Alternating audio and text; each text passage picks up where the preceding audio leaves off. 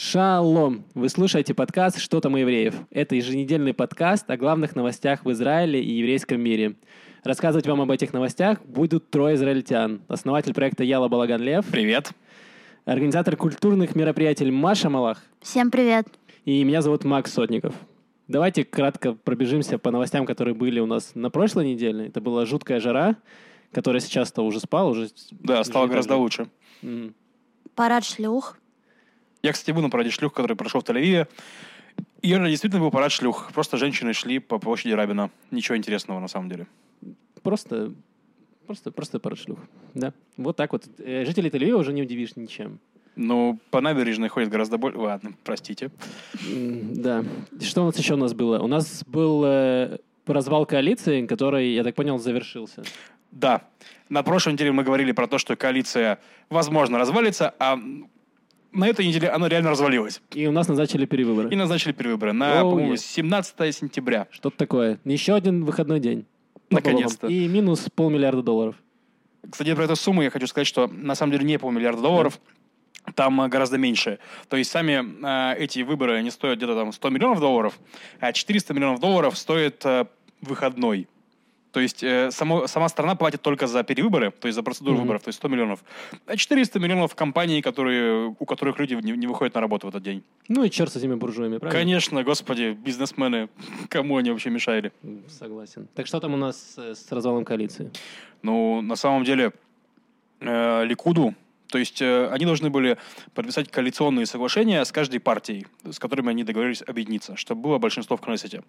В итоге им не удалось подписать ни одно соглашение, и э, главным камнем преткновения стал Авигдор Либерман и его партия НДИ, которые не пошли ни на одно вообще, ни на один компромисс. Они хотели, чтобы был принят закон о призыве, чтобы ор- ортодоксов призывали в армию в неизменном состоянии, скажем так. При этом я читал некоторую аналитику, что все знают, что этот закон на самом деле, ну, ничего бы не изменил, даже если бы он был принят так же, как его Либерман хотел. Просто Либерман уперся рогом в Нетаньягу, и все. То есть это какая-то многоходовочка. такая. Ну, да. На самом деле, я читал тоже аналитиков израильских на иврите. Я читал на Ничего иврите, да. себе. да. Серьезно. Вот. Они говорили, что Биби оказался не так силен, как он думал. То есть он, конечно, смог выиграть выборы, а вот э, собрать коалицию уже не смог, потому что над ним очень много обвинений в коррупции висит, всякого, всякого, всякого, и люди не готовы так просто с ним договариваться. И вот Либерман вот э, развалил коалицию. Слушай, ну получается. Либерман, я читал его интервью, он сказал, что я буду в коалиции только с Нетаньягу. Да? То есть я не думаю, что как-то это обвинения сильно мешают Либерману. В смысле? Ну вот ты сказал, что э, то, что обвинения скопились вот на Нетаньягу, мешает ему собрать коалицию. Да, но теперь Нетаньягу уже вышел с э, пресс-конференции после последнего раунда переговоров с Либерманом и сказал, что Либерман не дал состояться правой коалиции Либерман-Левак. Вот- Это очень смешно, Вот учитывая, кто такой Либерман. Вот. Это очень такой... Моя правый- коллега, между прочим, голосует всегда за Либермана. Она из Молдовы. Либерман ее бывший сосед. Так что, в общем, меня на, на работе постоянно подшучивает над ней по этому поводу, что все это за тебя, выборы за тебя, перевыборы за тебя, потому что ты голосуешь за Либермана. Ну, в общем, это все, конечно, забавно выглядит на самом деле. Да, у меня тоже есть один друг, который смотрит порно. Вот, у Маши есть одна коллега, которая голосует за Либермана. Это где-то схожие, да? эти? На, Порнхабе есть раздел отдельный. Да, Либерман. Либерман. Фанаты Либермана. Всем вам туда. Молдовское порно. Эм, да, ну, в общем, перевыборы — это сейчас самая главная новость на неделе. Да. И кому перевыборы пойдут на пользу? Ну, то есть кто может набрать больше? Ну, Ну, кроме Либермана, очевидно. Да, на самом деле там много интересного. Я еще хотел сказать одну вещь про перевыборы, но забыл Маша в своей истории про соседа Молдову, там, это вот порно, там, где этот, как его, горячий молдаванин ра- разваливает Израиль. Все дела. Вот, прервали меня. То есть, по закону, как должно было происходить? Партии дали Нетаньягу право попробовать собрать коалицию, и он не справился. То есть прошел срок, который отведен законом. Право должно перейти к следующему человеку. Следующий человек был Бенни Ганс, это лидер главной оппозиционной партии Кахоль Ваван. Но Нетаньягу настолько не хотел, чтобы у Ганса был хотя бы шанс собрать эту коалицию, что он э, провел э, закон о распуске Кнессета. То есть, э, чтобы не дать вот Гансу этот шанс. Вот. И это очень интересно, потому что в прошлый раз такой, была подобная ситуация, когда не смогла собрать, по-моему, Цыпни Ливни, э, тоже коалицию. Да, потому что он зажала денег ортодоксам. Да, в итоге все перешло, и, помню, Нетаньягу как раз-таки пришел к э, власти тогда, тогда. Теперь Нетаньягу не дал даже шанса Гансу это собрать и распустил Кнессет, и у нас снова будут перевыборы. Так что эти 400 или сколько там, 500 миллиардов э, шекелей там, и сколько там, очень много денег, в общем-то, на совести нашего премьера. Это очень похоже на ситуацию во дворе, когда парень вынес мяч поиграть в футбол, проиграл, и потом забрал мяч и пошел домой. А ребята остались без мяча в одиночестве. Какая Очень- грустная история. Очень- ну, это очень похоже. Ну, А то им есть, пришлось выбирать новый мяч? эм, ну, где-то пришлось искать и вот это попросить, а Биби выйдет, а мяч скинет. Э, ну, вот, вот в таком духе. Ну, то есть, как бы он просто, да, не дал даже шанса. Хотя шансов, по идее, не было у Ганса вообще что-то собрать. Ну, Откуда мы знаем? Возможно, Ганс бы предложил Либерману то, что он хочет, как бы прокинул бы ортодоксов. Мало ли что бывает. Это политика, это возможности. Чудеса. Я продолжаю биться в политическую стену, чтобы пробить ее и оказаться в просто политическом, э, э, как это сказать, окружении по Так. полной новых знаний. И поэтому у меня вопрос. Расскажите мне, пожалуйста, про Бенни Ганса. Чем он хорош, а чем он плох? Интересно. Но Бенни Ганс — это бывший начальник генштаба. То есть это человек, который пришел из армии. У нас по закону начальник генштаба должен выдержать некоторую паузу перед тем, как врываться в политику. То есть нельзя руководить армией, потом сразу оп, в политику. То есть он, по-моему, 5 лет или 3 года, что-то такое, между вот э, окончанием каденции как глава генштаба и между политикой. Ну, вот он выдержал это 3 года, поработал в какой-то корпорации, что-то там поделал непонятно, и вот э, собрал партию против Нетаньягу как бы его политика заключается как раз-таки в том, что он против Нетаньягу. То есть он говорит, что, слушайте, Нетаньягу хороший, он сделал много хорошего для страны, он там поднял экономику, там что-то упало, что-то выросло, но Нетаньягу хороший. Но пора и знать честь. Ну, то есть, хватит уже столько быть у власти. Он уже у власти с 2009 года, это уже 10 лет. Мгм. Он больше у власти, чем Бен Гурион. То есть Давид Бен Гурион, как бы это основатель Израиля, который подписал Декларацию независимости, то есть первый премьер-министр, у власти его гораздо меньше, ну не гораздо, уже, уже меньше, чем Нетаньягу. То есть давайте его заменим. В этом была позиция Ганса. То есть сам по себе он выдерж- выдерживал такую э, мягкую риторику, ничего особо не критиковал, ничего особо не обещал, но просто собрал под знамена под своих людей, которые э, хотели, чтобы Нетаньягу уже перестал быть премьер- премьер-министром. Ну, Вот. По большому счету, Ганс непонятный. Что в нем хорошего, что плохого, неизвестно. Ну, с точки зрения как политика, потому что Ганс не был политиком, и он ничего не говорил. Чем больше говорил Ганс, тем падали количество его мандатов по опросам. Поэтому задача Ганса была как можно меньше говорить. Поэтому интервью практически не было. Все в интервью заключались, вот посмотрите на Нетаньягу, вор, вот он вор, держите вора. И все. Ну, то есть... э, Но нет никакой политической стратегии, получается, у него. То есть он такой темная лошадка. Ну, не, совсем. У него есть программа. Она такая, мы сделаем так же, только без Нетаньягу. Примерно так она выглядит. Мы за все хорошее против всего плохого. Ну да, она такая очень общая программа, без э, конкретных обещаний, например, да. Он объединил под, под собой много разных партий. То есть он объединил под, под- под собой партию Еш Атит, это такие центристы, типа мы за средний класс, мы за экономику, нам, в принципе, плевать на все, то есть мы такие экономические чуваки.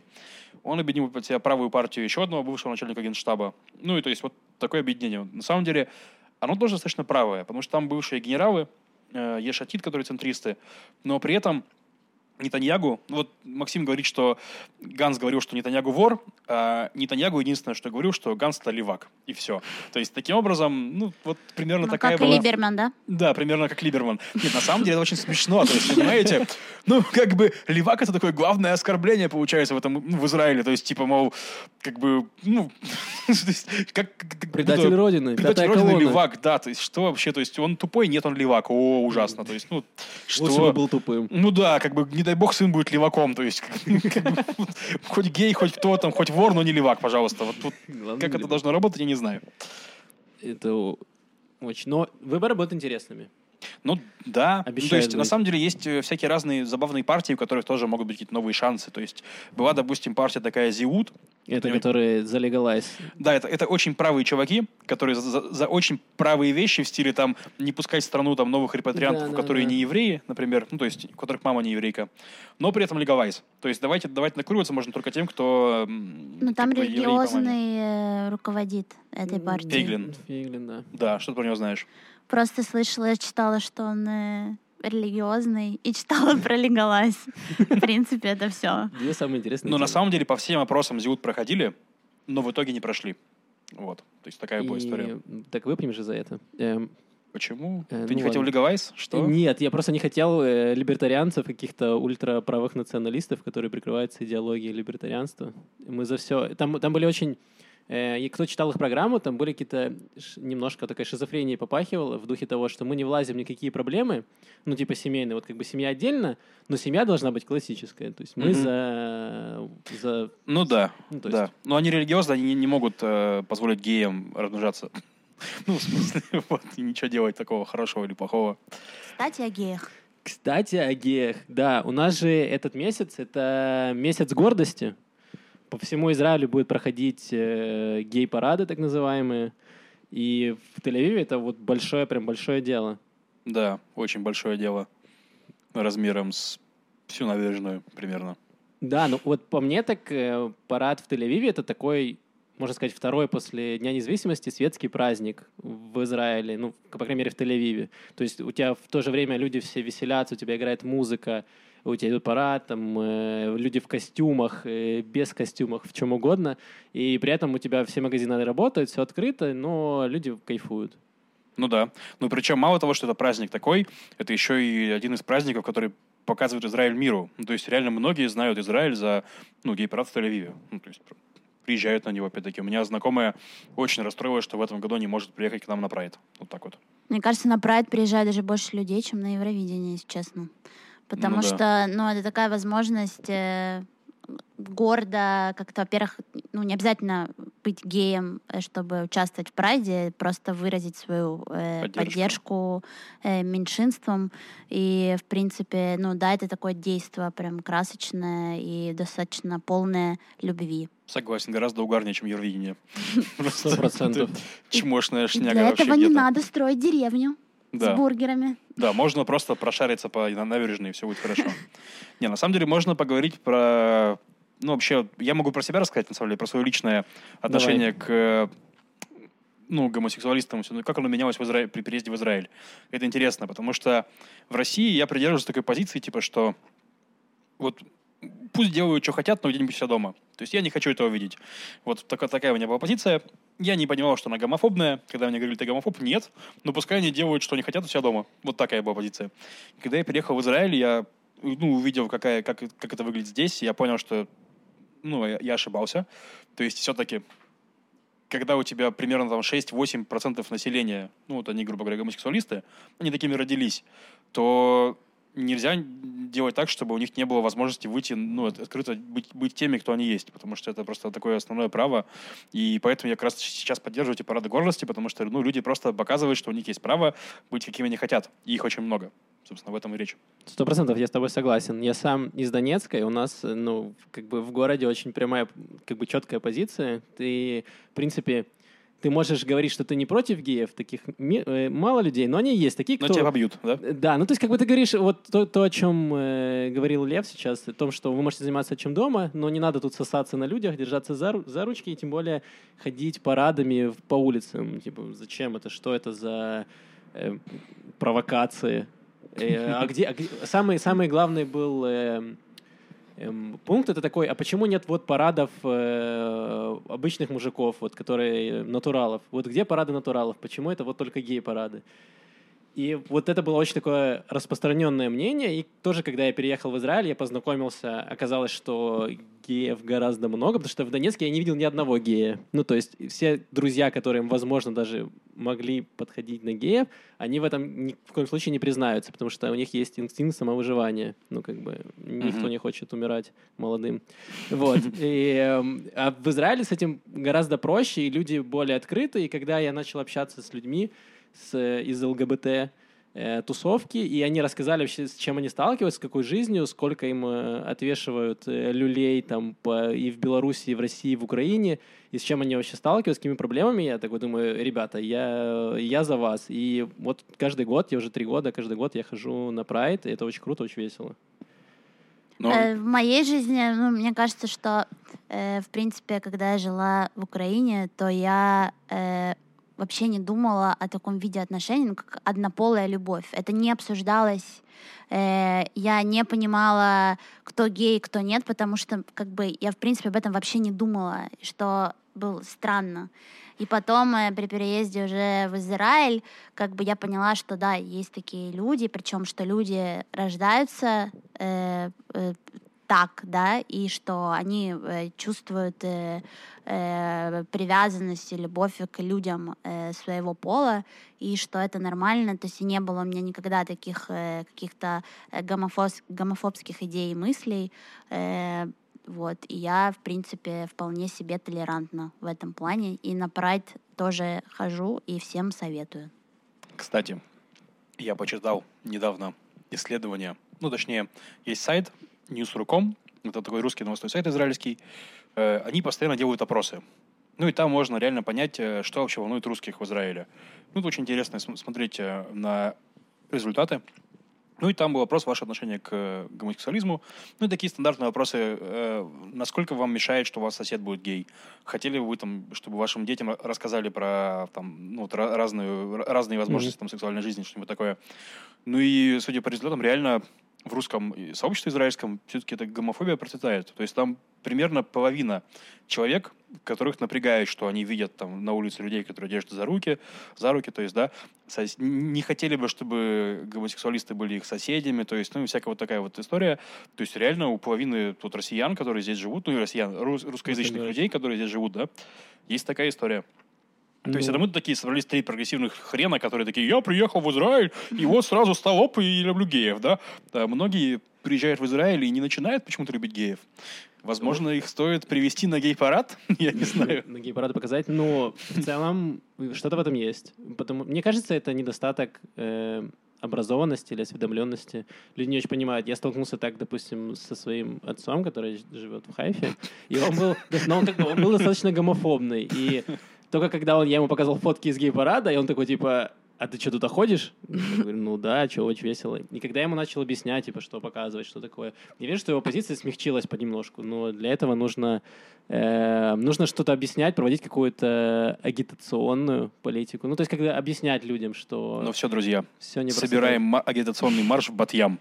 Пойдем, и в Аждот. Пойдем по улицам Главное вооружиться на всякий случай. Да, кстати, можно перейти плавно к другим городам, где проходят гей-парады. Не только Тель-Авив. То есть, на самом деле, ну да, но есть также гей-парад в Иерусалиме, Да. и это очень интересное зрелище, я там был. Я, точнее, был уже на двух парадах, один был в Тель-Авиве, а другой в Иерусалиме. И Тель-Авивский, это вот то, что Макс сейчас описывал, это праздник, светский праздник жизни, где все гуляют, все радуются жизни и так далее, да, то Иерусалимский это два кордона полицейских внутри и снаружи. Можно войти только в месте входа, выйти можно только в месте в самом конце, то есть в таком духе. Это больше похоже на такое, ну, какое-то военизированное очень мероприятие, что очень много полиции, э, мало людей, которые их поддерживают, просто идут геи в окружении ментов, короче. Вот это очень похоже, выглядит. как в Киеве проводят парады. В прошлом году было э, что типа 2000 людей, которые... Или там еще меньше. Короче, полицейских было в три или в четыре раза больше, чем самих э, демонстрантов. Ну, тут такого не было, что полицейских было больше, конечно. То есть людей было много, которые участвовали, потому что приехали со всей страны по, ну, по этому по параду походить. Но просто интересно, что между Тель-Авивом и Иерусалимом час езды на машине. То есть и вот такая вот огромная разница. То есть это вы- выглядит совершенно по-другому. И ну и там э, реально люди, которые есть люди, которые приходят поорать на них, то есть что там вы валите отсюда, там это вам не Тель-Авив, то есть уходите и так далее. Это первое. И там реально происходят теракты. И как бы если в Израиле говорят про теракты, да, то это обычно мы говорим про то, что араб приехал там из палестинской автономии и кого-нибудь попытался зарезать. Ну да. Ну, кстати, на этой неделе такое было. К сожалению, к счастью, все выжили, кроме этого араба. Вот. Не знаю, нас- насколько это хорошо звучало, вот, но суть в том, что он попытался зарезать двух человек, они в больнице, а араба застрелили при попытке этого теракта. Короче, А при чем здесь гей-парад? да так, про теракт зацепился языком, А, простите, понял, просто выразил ненависть к арабам. Извините, А, нет, ну, нет, это- ненависть, это ненависть, шучу. Ну, На самом деле, гомофоб, просто да, да, просто расист немножко, Да. да. Вот, суть в том, что я хотел рассказать про то, что в, на гей-парады дел- делают теракты религиозные фанатики. И, ну, то есть, э, по- поэтому такие меры предосторожности. И вот э, была совершенно дикая история в 2015 году, когда религиозный фанатик напал с ножом на участника гей-парада, и в итоге одна из э, женщин, она погибла после этого. И там ре- реальная история ужасная. То есть в 2003 году этот человек уже нападал на, ну, на, по-моему, тоже, по-моему, на гей-парад, на активистов, и получил 12 лет тюрьмы. То есть он э, вышел из тюрьмы за пару недель до этого парада, и за день до парада он э, дал религиозному изданию интервью, что он собирается напасть на участников парада. И он на следующий день пошел и напал на участников парада. Вот, к сожалению, к большому сожалению, да, это закончилось смертью, это очень трагичная история на самом деле. Как бы, и ре- реально я офигел. Я вот только сегодня просто, когда готовился к подкасту, прочитал эту новость. То есть я не знал, что он ин- интервью давал. То есть, ну, вообще. Эм, То есть он получил пожизненное заключение, то есть как бы неза- независимо от того, что он там еврей, араб, он все-таки убийца, получил по- полное наказание от Израиля. То есть Ну вот такая вот история. ничто так не объединяет э, мусульман и евреев, как ненависть к геям. Но мусульмане при этом не, не ходят на эти гей-парады, ничего там не делают. Они понимают, что мы найдем место, где зарезать кого-нибудь. То есть нам не нужно идти на гей-парад, чтобы кого-нибудь зарезать. А вот у еврейских, э, ну, израильских вот этих вот э, религиозных фанатиков Не, но в целом в исламском поводов. мире к геям относятся не намного лучше. Вот. это правда. Это правда. Чаще всего хуже. Ну да. Ну просто, типа, они э, как бы своих геев гнобят. То есть, как бы зачем идти гнобить чужих геев? Это какая-то Ну, правда. Ну, как бы пусть геи развалят Израиль. Что геи? Геи развалят Израиль. Развалят. Ну, как бы, ну, с их точки зрения, ну, как бы Содом и Гоморра, все дела. Да, разворошат. Да? Все верно. По поводу терактов, э, то, что я вспомнила, что э, я была буквально вчера, на, в пятницу, э, на э, фестивале такой документального кино, которое проходит э, в Синематик каждый год, где показывается, там огромная программа абсолютно потрясающих фильмов на любые темы, по- политика, история, искусство, фотография, Э, можно найти кучу всего для себя. И я ходила смотреть фильм «Победитель» этого фестиваля. И в этом году это стал э, фильм э, израильских режиссеров. Э, Он называется «Адвокат э, Лея Цимель». И этот фильм рассказывает о женщине, которая защищает террористов. То есть террористов, э, э, тех, которые нападают с ножами в Иерусалиме на евреев, а, ну, арабских э, те, кто взрывает себя и так далее. То есть она э, является правозащитником этих людей. Э, И сами режиссеры говорят, что они э, левые режиссеры, которые снимают э, кино для э, левой аудитории. И вот это было достаточно э, интересно. То есть я считаю, что документальное кино — это что-то такое, что дает э, тебе огромное представление о характере человека, о том, что ты никогда не прочитаешь в Википедии, не прочувствуешь через э, фотографии. Это э, что-то такое, что ты, правда, можешь погрузиться полностью в историю. Э, И там, конечно, рассказывались много ситуаций, достаточно противоречивых. То есть, да, ты проникаешься всей этой историей, и это ну, сильная, харизматичная женщина. И там рассказывается история про... Ну, вот возьмем пример, да. Есть э, два мальчика, э, то есть это из- израильские арабы в Иерусалиме, которые выходят с ножами, чтобы зарезать еврея. У них установка такая, что мы не нападаем на женщин и детей. Но вот... э, то есть Гуманисты. гуманисты, да, вот у них так это подается вот так вот.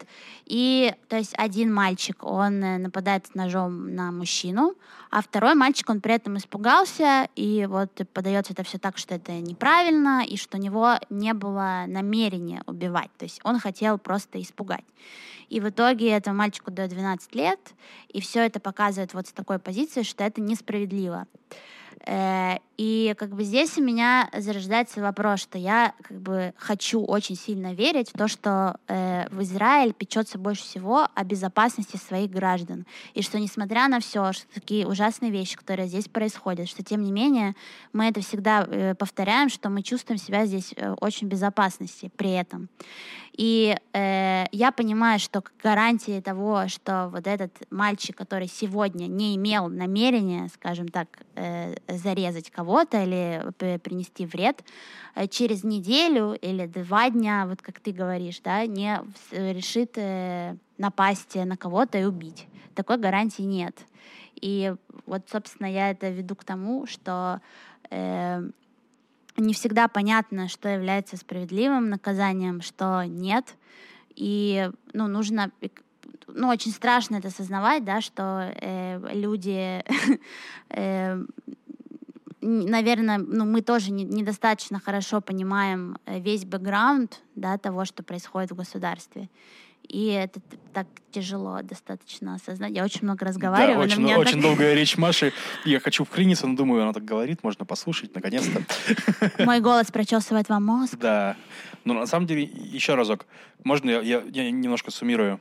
То есть фильм про адвоката, который защищает арабов, которые нападают э, с терактами на израильтян. Да, И про то, какая она личность. И ты говоришь, что документальный фильм позволил тебе посмотреть на как, какая она личность и какая же она личность. Очень много слова личность. Э, ну, то, что это очень сильная женщина. То есть понятно, что в Израиле такого человека ее будут смешивать с говном.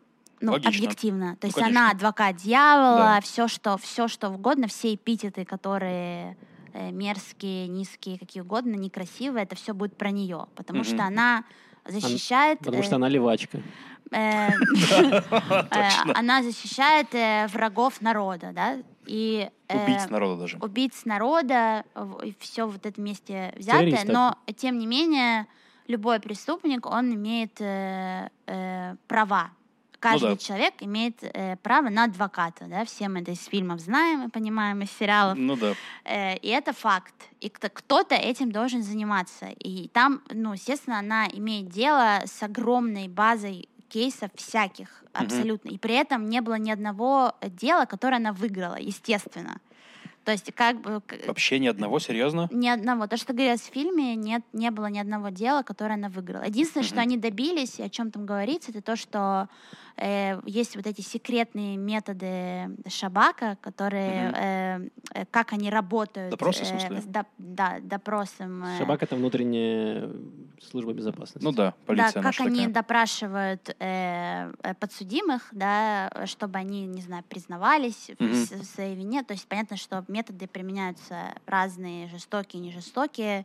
Не нам судить, я, я не знаю как бы конкретики, но они э, приняли такой закон в итоге. Я так понимаю, что она одна, была одной из тех, кто влиял тоже на это, чтобы э, отменить вот эти секретные э, допросы, Ну, формат... пытки, назовем их так. э, Ну, да, допустим, да. вот, и они этого добились. Но Мгм. именно те кейсы, которыми она занималась, э, не было выигрышного дела, ни одного. Мгм. То есть, в принципе, все те, кто нападали э, на э, евреев и были при этом пойманы, те, кто даже имел намерение нападать. То есть там была история про ребят, которые э, у них были в сумках ножи, но Мгм. они, ну, просто как бы, не знаю, ездили по городу, то есть никто не знает. То есть, ну, это подавалось так, что они просто, они у них были в сумках, и ничего не собирались делать, Мгм. но там при каком-то обыске они, ну, полиция нашла эти ножи, и их посадили там тоже на 10 лет. То есть э, Ну. главная позиция адвоката, то, что она там повторяет, это то, что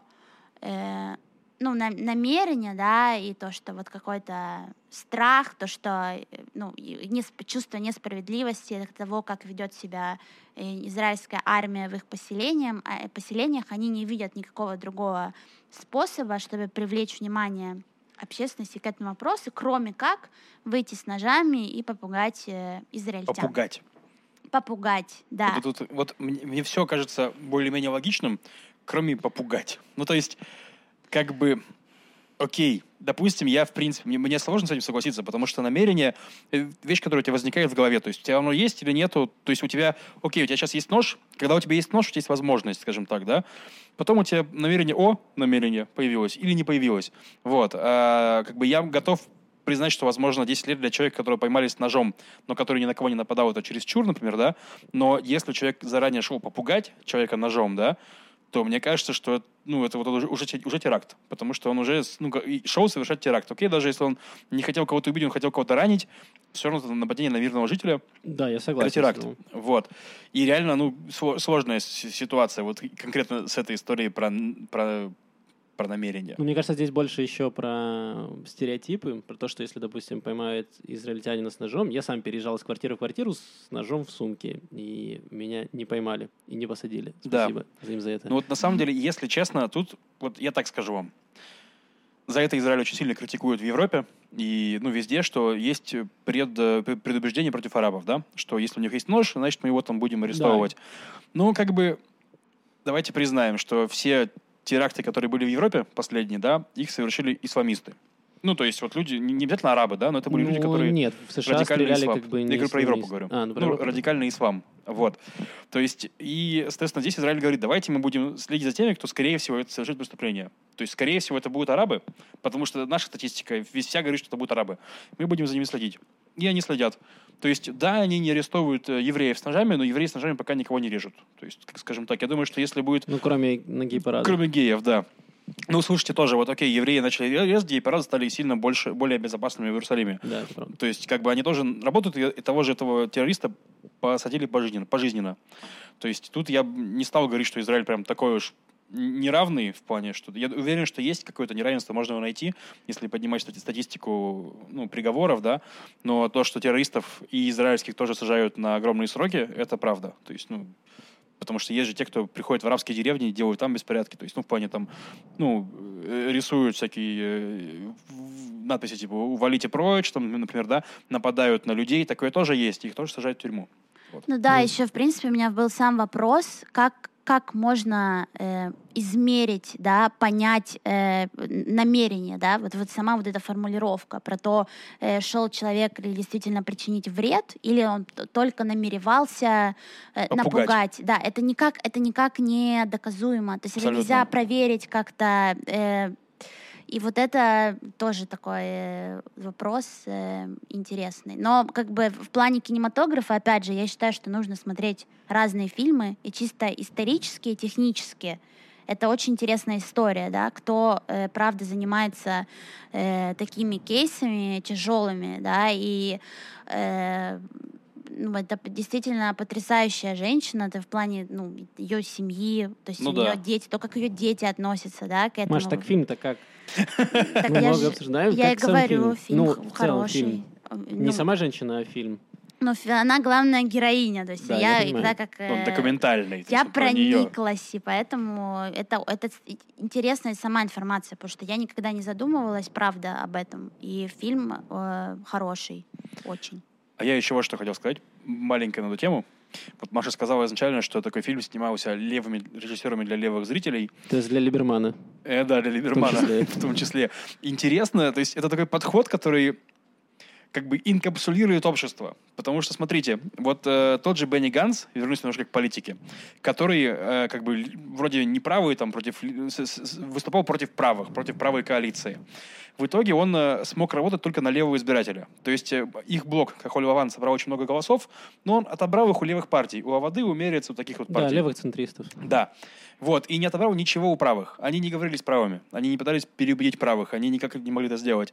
То же самое здесь. Фильм, который сняли левые для левых, не сможет ни- никого из правых переубедить. Правые скажут, ну опять леваки сняли кино про то, что нужно обнимать арабов. Задолбали. Все. И как бы таким образом, к сожалению, мы не достигнем изменений в обществе. Вот такая вот грустная штука. Но там такой посыл был, вот потому что я была на встрече с режиссерами, естественно, и то, как я увидела их посыл, вот в этой формулировке про то, что этот фильм э, снят для левых, это то, чтобы вот на э, примере э, женщины, да, э, с левыми убеждениями, которая борется за э, права и какую-то справедливость, показать, что э, э, люди таких же убеждений, они не должны сдаваться, а должны тоже бороться за свою идеологию э, тем, как они могут бороться. То есть, не знаю, возможно, левым режиссерам кажется, что э, левое течение э, теряет свои позиции, что как-то люди э, теряют надежду. И вот мне кажется, что вот основной посыл был э, как раз в этом, что э, мы также активны, мы все сможем. Эй, вот так я это почувствовала.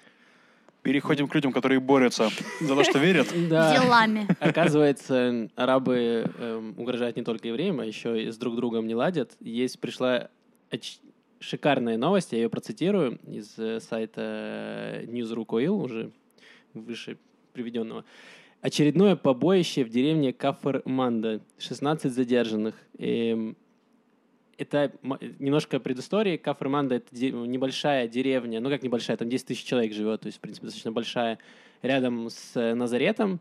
э, арабская, арабская деревенька, где постоянно происходят э, драки, побоища, и там просто вот фестиваль. Да, когда Максим предложил поговорить о Кафарманде, я просто написал в поиске слово «манда», я так всегда хотел это сделать, вот, в поиске по новостному сайту, и там за 19 год э, 19 новостей о том, что там люди дерутся, и там причем реально 40 жителей арабской деревни задержаны за беспорядки. Массовая драка и перестрелка петардами. Беспорядки в Кафрманда. Полиция из- изъяла более 100 коктейлей Молотова.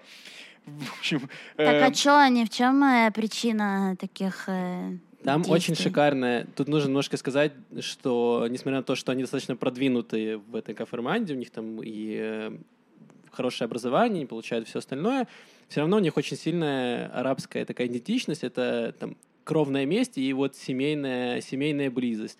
И там в основном все вот эти терки происходят между несовершеннолетними, то есть подростки там до 18 лет, таких там около 2000 человек живет. И, и у них какая-то вот терка, знаете, как э, стенка на стенку. Только в Донецке это делали на отвертках за гаражами. То здесь уже как бы прогресс пошел, и они друг друга кидают камнями, стреляют петардами, э, брос- подж- бьют машины, стекла. В общем, развлекаются как могут. И я смотрел репортаж, который проводили, э, израильское телевидение там делало, очень шикарно, там прям красиво все эти фейерверки летят. Вот прям советую тем, кто любит э, документальное, документальное кино, документальный экшен такой.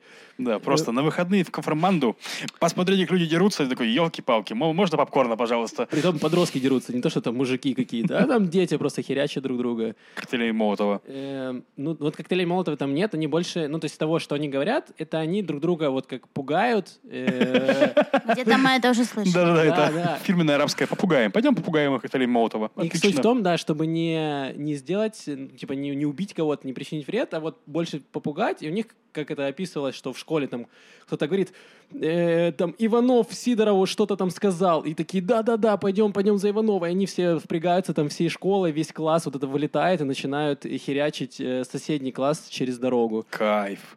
Но мне кажется, реально уже строить арену, как бы и туризм туда, ну, типа, они и так дерутся, но пускай хотя бы это, вот, экономику поднимают. Ладно, я шучу, конечно.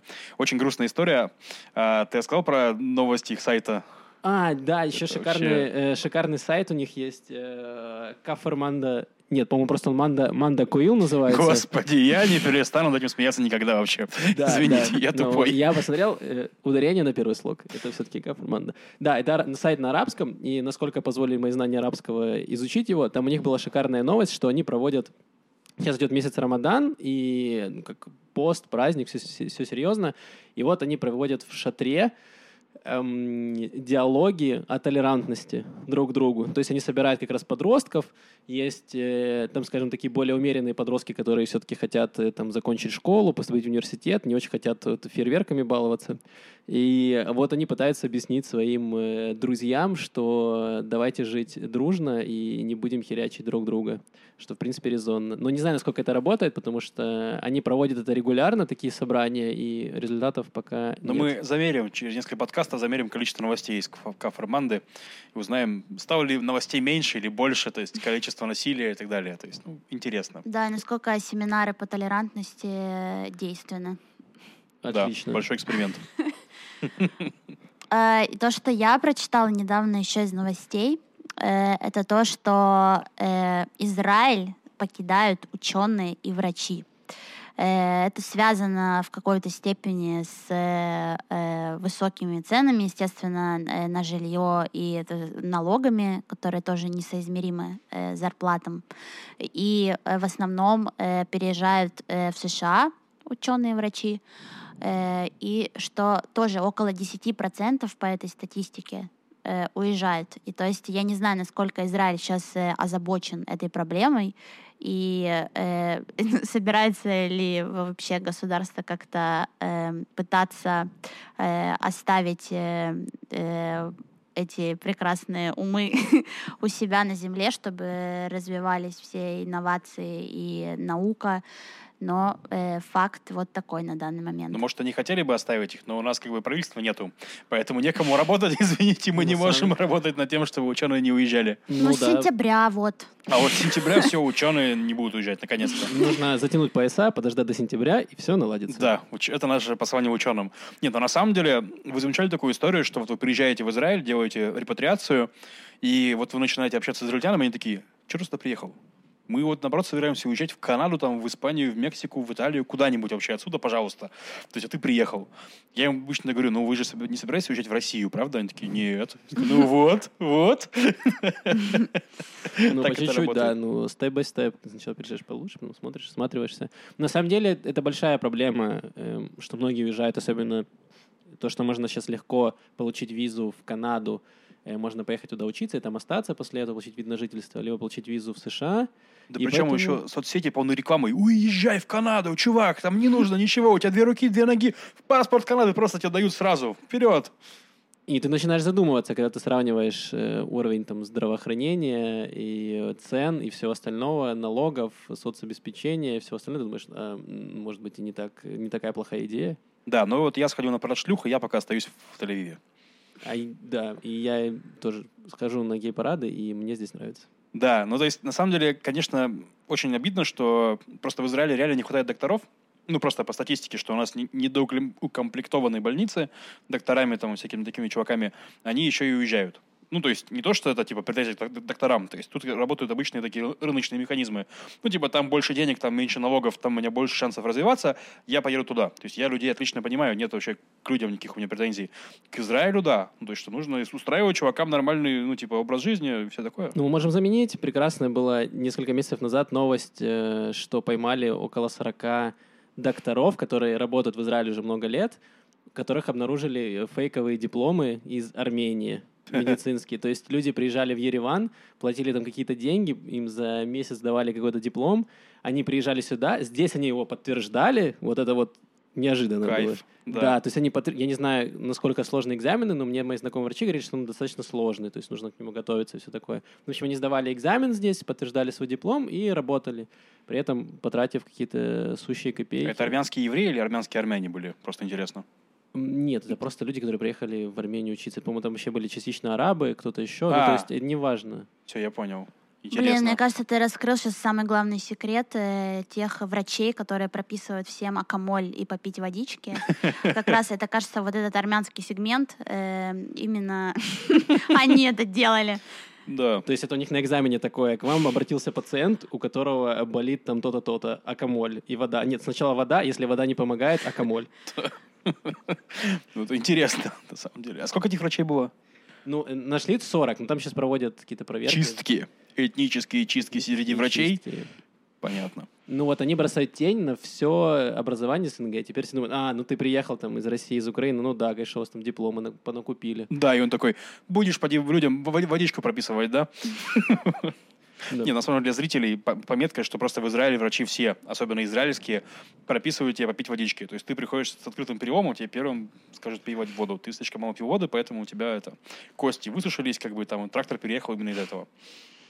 Вполне. Ну, давайте все-таки перейдем к чему-то более позитивному. Наконец-то, да? Что-то да, сегодня какой-то выпуск просто убийство, смерть и ненависть.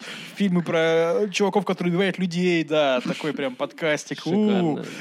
И давайте поговорим что-то хорошее. Люди, которые не уехали, а которые сумели продаться. О, продажные люди. Продажные, продажные евреи. Ой-ой-ой, вот это новость. Дожили. Э, израильский стартап LiveView продан за 200 миллионов долларов. Это стартап, который разрабатывает, раз- занимается разработкой технологий трансляции через интернет в режиме реального времени. То есть это потоковое видео. Ну да. И Они занимают, у меня там друг работает просто, как в, Изра- в Израиле все по, по блату, у меня там работает друг, у него отличная работа, на самом деле, он путешествует по всему миру и устраивает э, живые трансляции для СМИ по всему миру, значит, с разных мероприятий. То есть, допустим, в Риме выбирали нового, нового папу, Мгм. он там был, работал для СМИ, он в Москве был чемпионом мира по футболу, он там, там, и так далее, он так по всему миру катается, помогает им, в общем, делать это видео. Компания, да, достаточно давно, уже лет 15 она работает, она уже прибыльная. Ну и он сказал, что да, не то, что компанию продали, просто одни инвесторы купили долю других инвесторов, чтобы вывести компанию на биржу. То есть будет вот еще одна израильская компания на бирже. Если честно, достаточно нетипичный путь для израильского стартапа. То есть я немножко в теме походил на несколько ивентов с ними связанных. То есть обычно, если в какой-нибудь России там стараются делать какой-нибудь сервис, который, у которого будут прямые клиенты, то есть чтобы делать людям какой-то продукт, да, то в Израиле стараются делать технологии. То есть э, здесь у чуваков главная мысль сделать какой-нибудь приборчик, который делает что-нибудь хорошее, продать приборчик Intel, и все, пускай Intel делает, что хочет, там, внедряет его в производство, продает людям, там, делает что-нибудь, неважно. Мы сделали приборчик, мы сделали технологию, все, наша миссия закончена, дроп микрофона, все дела. То есть, То есть нет вот этого империализма. Сейчас мы тут изобретем какую-то социальную сеть, которая захватит весь мир. И... Да, это делают евреи, которые живут в Америке. Да.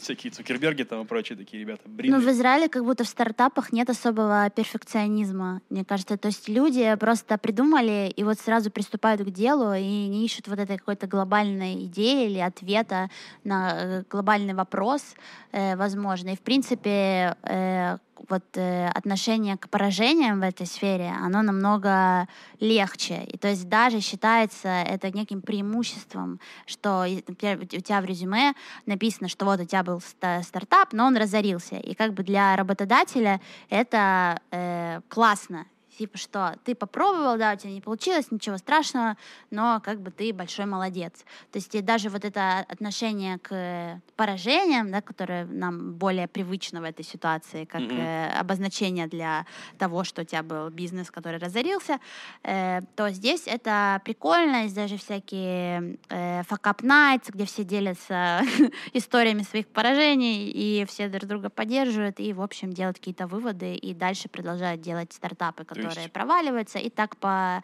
э, в общем... Э, по наклонной. Да. Представьте себе ситуацию, вас не взяли на работу, потому что вы слишком мало проваливались.